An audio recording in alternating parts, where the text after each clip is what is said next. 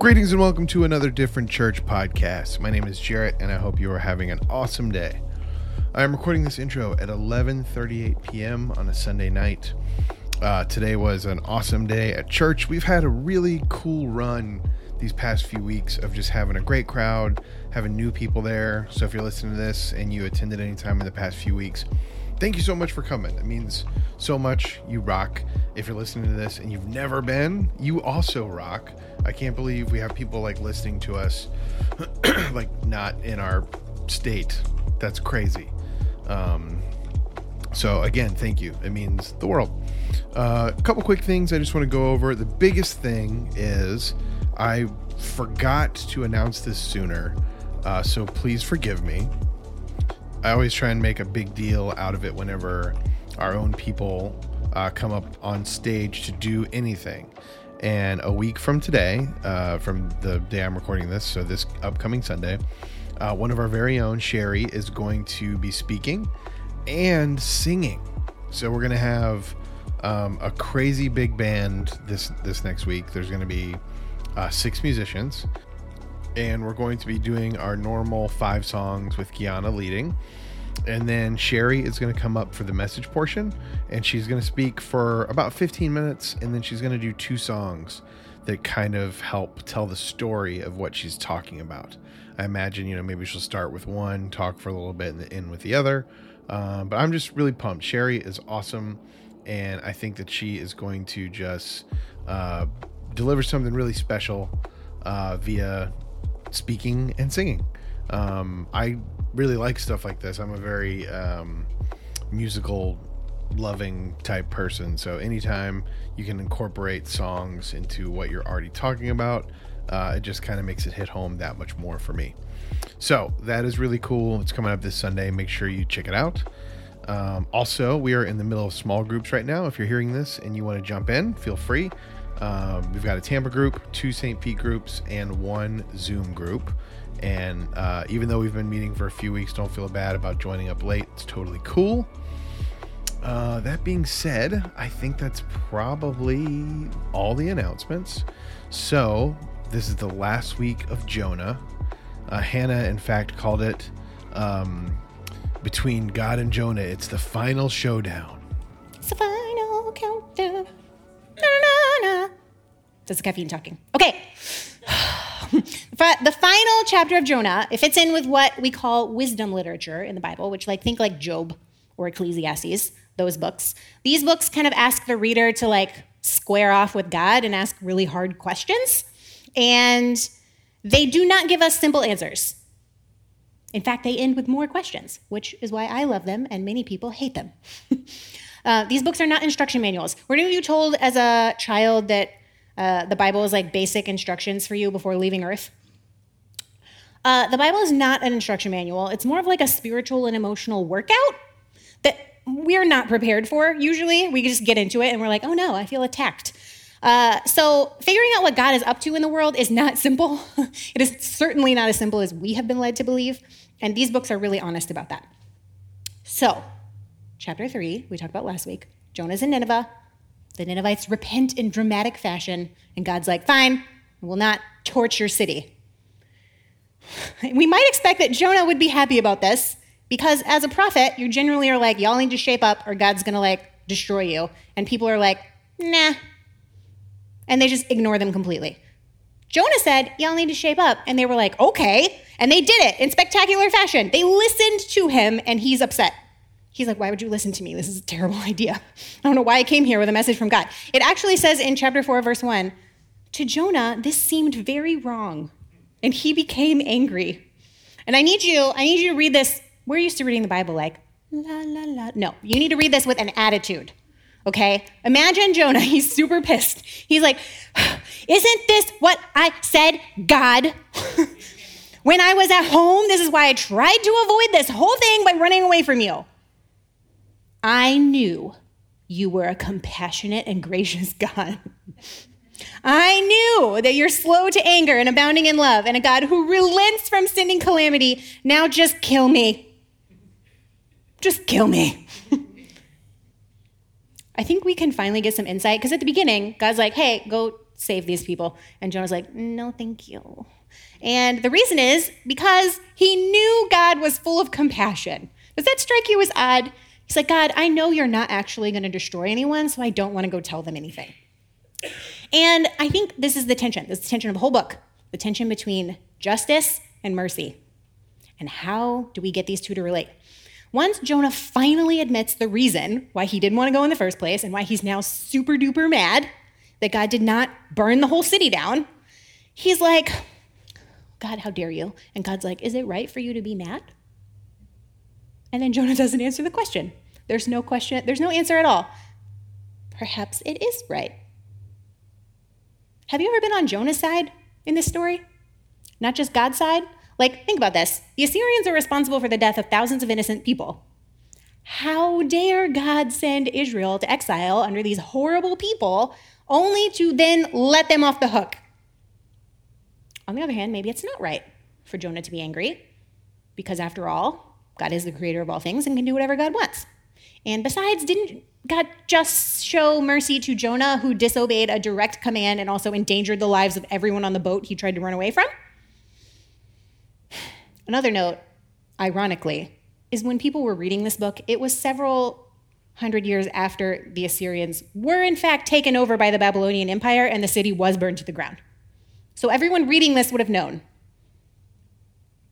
Now, we don't get a definitive answer or anything close to a definitive answer on whether it's right for Jonah to be angry. Instead, we just get a different story. Jonah goes outside the city and plops on the ground, as Jonah is very good at, throwing an adult sized timber tantrum. He plops down, he builds himself a little shack, because they're in the desert, so it's very hot, and he is bound and determined to wait to see what will happen to Nineveh, because it hasn't been the full 40 days yet. And he's like, maybe, God, maybe I'll get through to this guy. maybe he will burn down the city and I'll be happy just watching like this. Have you seen that meme picture? It's like really old. It's like a little girl and she's like got crazy eyes and everything's on fire behind her. I just picture that when I think about Jonah watching, like, hmm. So he plops down, he sits in the shade. While Jonah sits, God appoints a plant overnight to grow and cover his little shack so he gets even more shade. And Jonah is ecstatic about this plant. The text says he joyed over the plant with great joy. My translation, he was pumped about the plant. He was like, Yes, this is the best thing that's ever happened to me, this plant. Now, if you've read Jonah, you know where this is going a sad place for Jonah. Maybe he's just happy about the shade, or maybe he takes this plant as like some kind of sign that God will change God's mind and actually destroy everything after all. But either way, for the first time in the entire story, Jonah is a happy person. But don't worry, it does not last. he immediately is like, very angry again. Because God then appoints a worm to attack Jonah's precious baby plant. Now, a translation like the NIV, which you might be used to, says something along the lines of God provided a worm which chewed the plant, so it withered. That does not do the least bit of justice to what happened to this plant. Okay? I don't want to upset you. I know some people are very attached to plants. The Hebrew word that is translated as chew here is not translated as chew anywhere else in the Old Testament. Uh, it is a violent word. It does not mean chew, it means attacked, beat down, slaughtered, smote, defeated. God appointed a bug to smite the plant. it's used, if you look in the Old Testament where this word is used, it's like always around war. People are getting slaughtered and smote and defeated, right? So Jonah's precious plant is not chewed, it is like violently destroyed. And then, as if things can't get any worse for poor Jonah, God then appoints a scorching east wind, because they're in the desert, to attack, beat down, slaughter, smite, and defeat Jonah's head. so he's just like, and just like that, we're like back to the Jonah we know and love. He wants to die. Um, he is like, it would be better for me to die than to live. You killed my plant. And God is like, okay, is it right for you to be angry about the plant? And this time, Jonah answers. He didn't have an answer about the Ninevites, but he has an answer about the plant and plant mama life. So he is like, it is right, even to death. That is like fancy talk for, yes, I'm so convinced about this, I'll die. What about a plant? I want to be like, mm, you need to call, you need to check yourself, sir, before you wreck yourself. And this sets us up for the very final words in the whole book, which is God's speech. This is what God said You have been concerned about this plant. You didn't tend to it, and you didn't make it grow.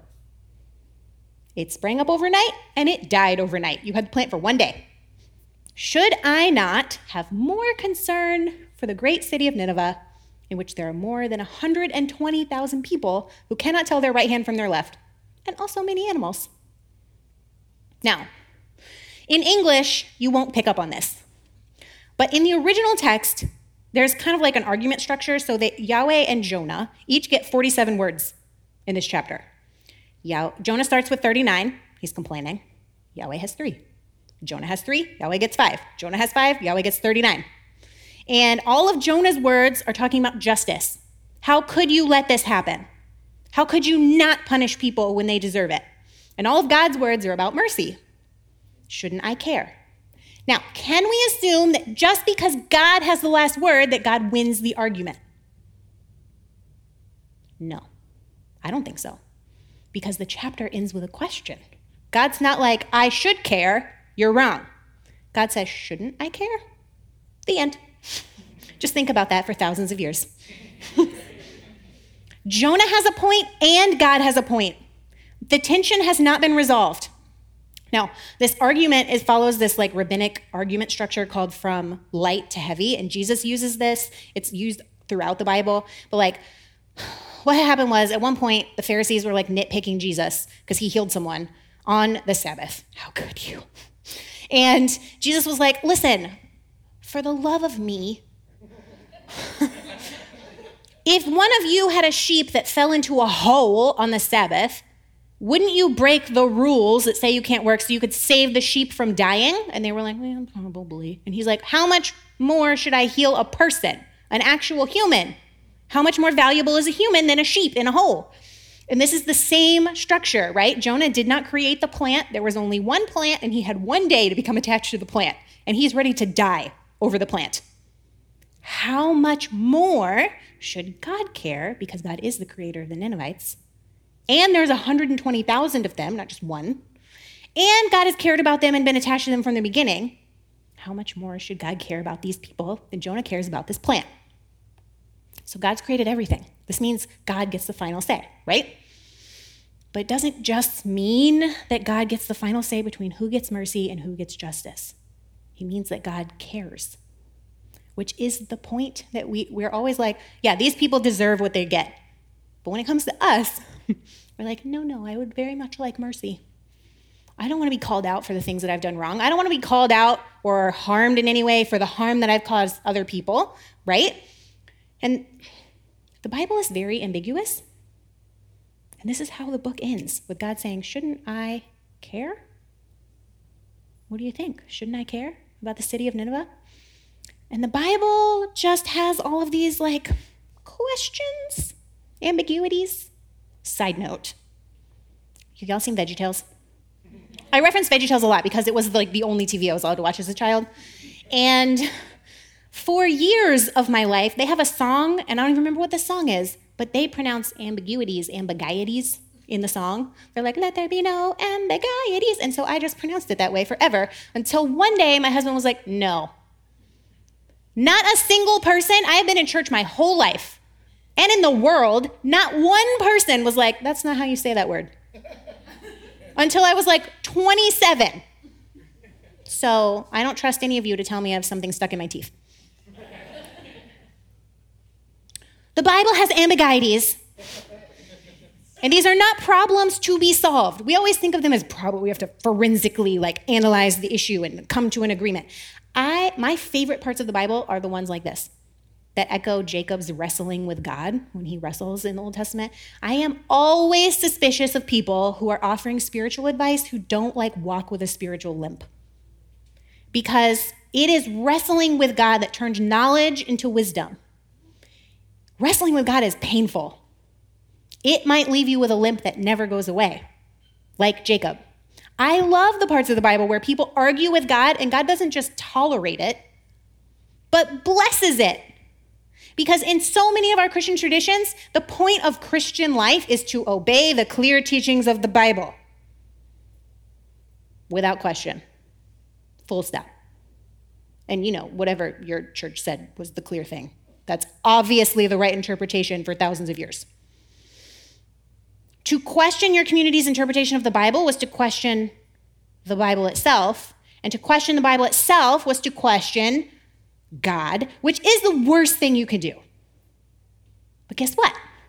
Not questioning God and the Bible is, in fact, not biblical.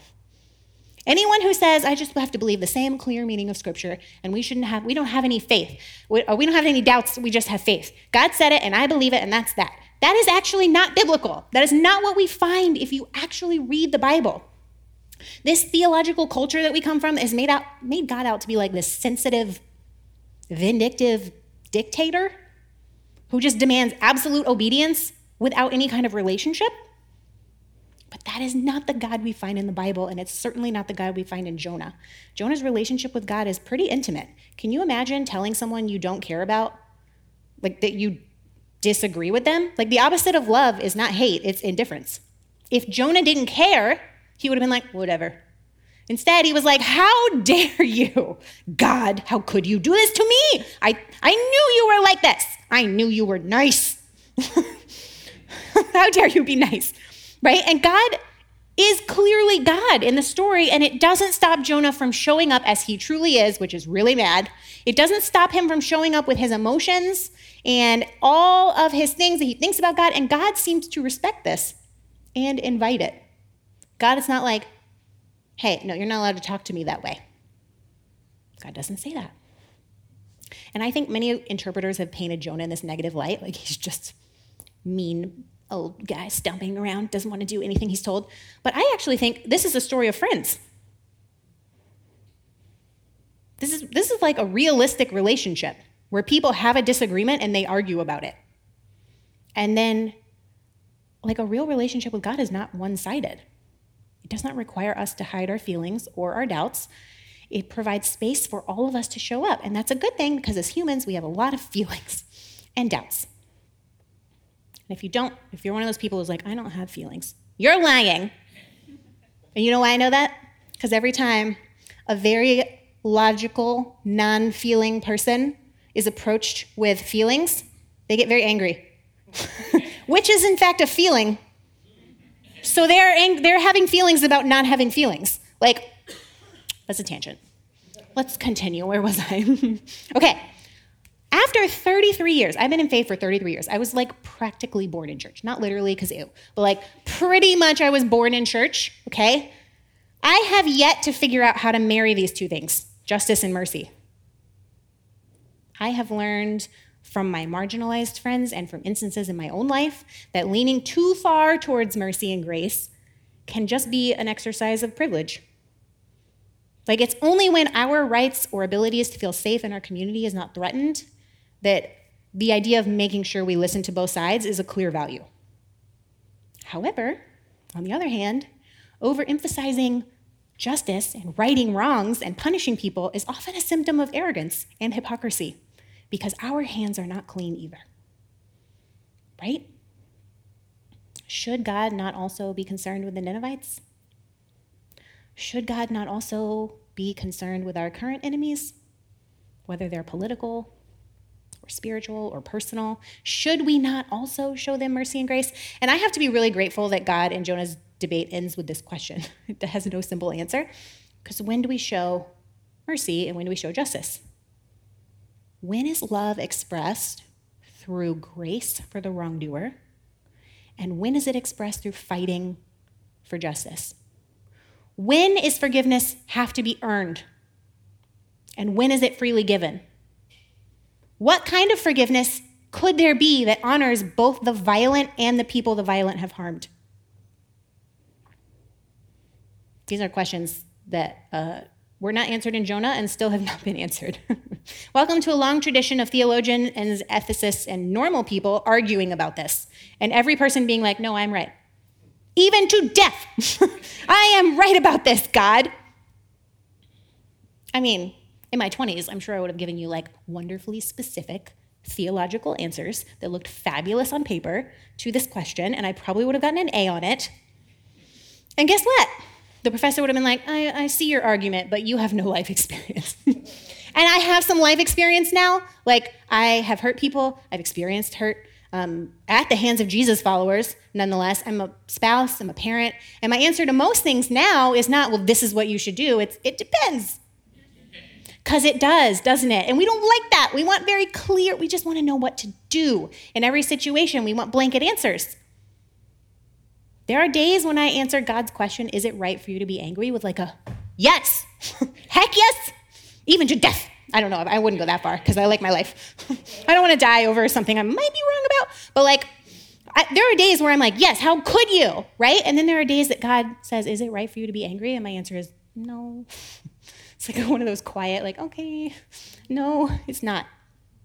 This tension between grace and justice is called a polarity. It's where two opposing things pull at each other to create balance. It's not moderate, middle of the road thinking, right? It is where two things that exist in opposition because of their opposition bring wisdom, not in spite of it.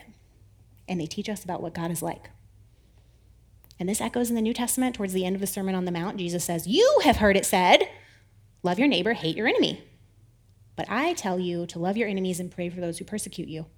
God causes sun to rise on the evil and the good, and sends rain on the just and the unjust. And if you love those who love you, what reward do you get for that? Even the tax collectors do that.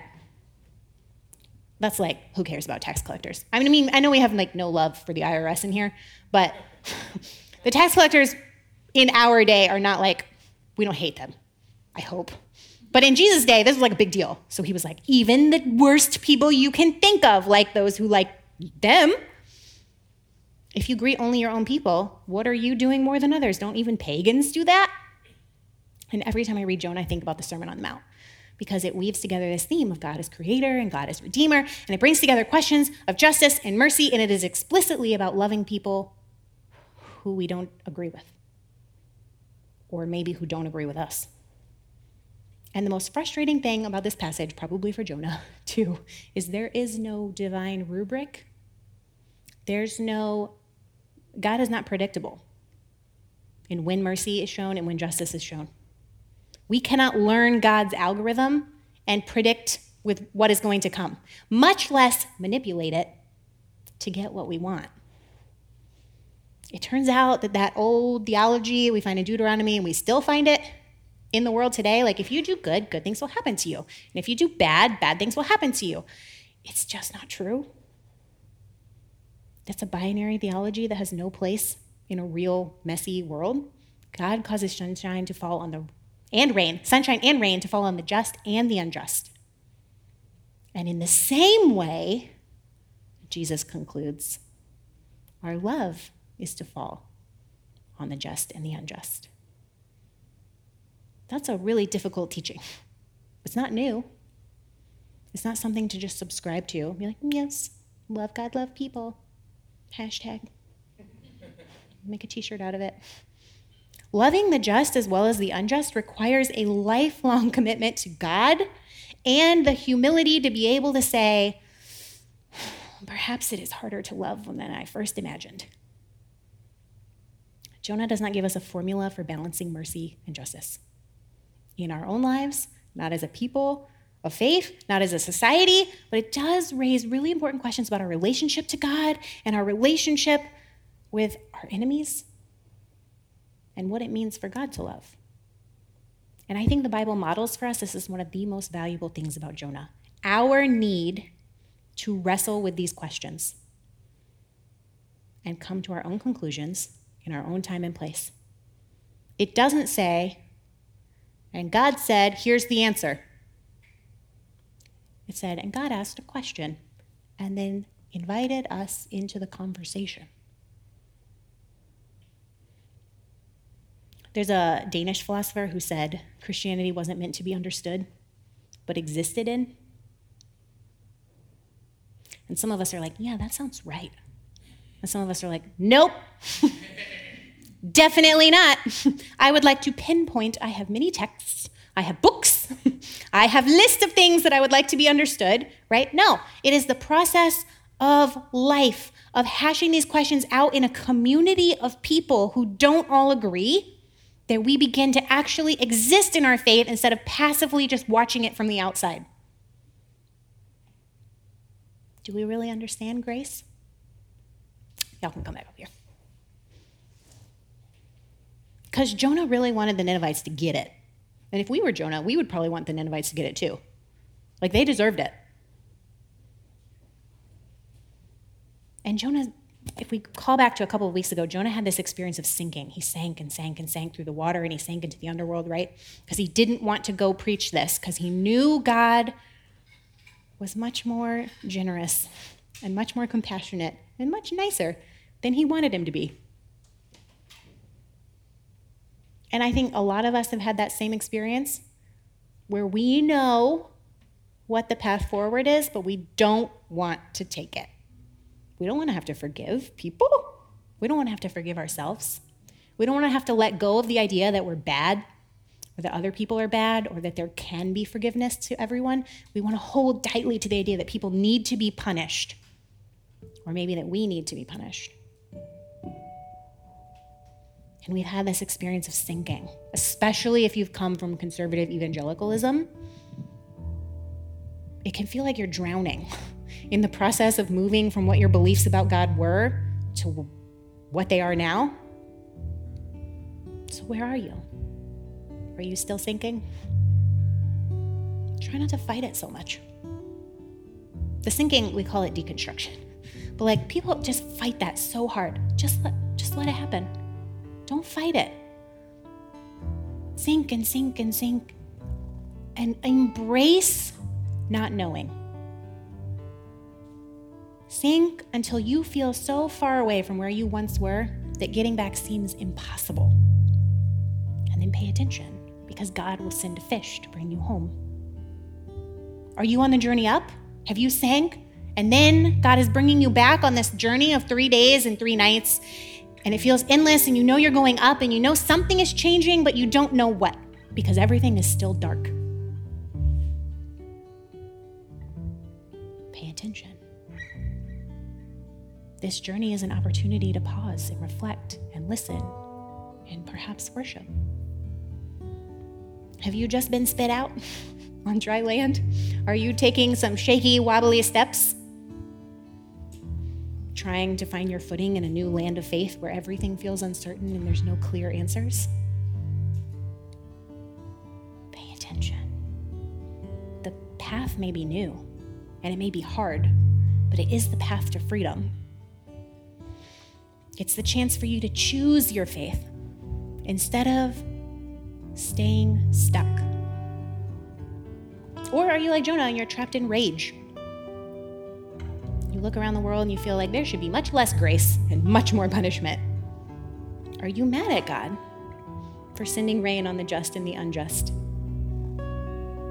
This feeling is not wrong and it is not dangerous. You can argue, you can wrestle, you can complain to God just as you would an intimate friend. And then pay attention. Hear the word of the Lord saying, Is it right for you to be angry? Should I not care for the lost children that have hurt you, just as I care for you? I think Jonah is a lesson to us all to pay attention.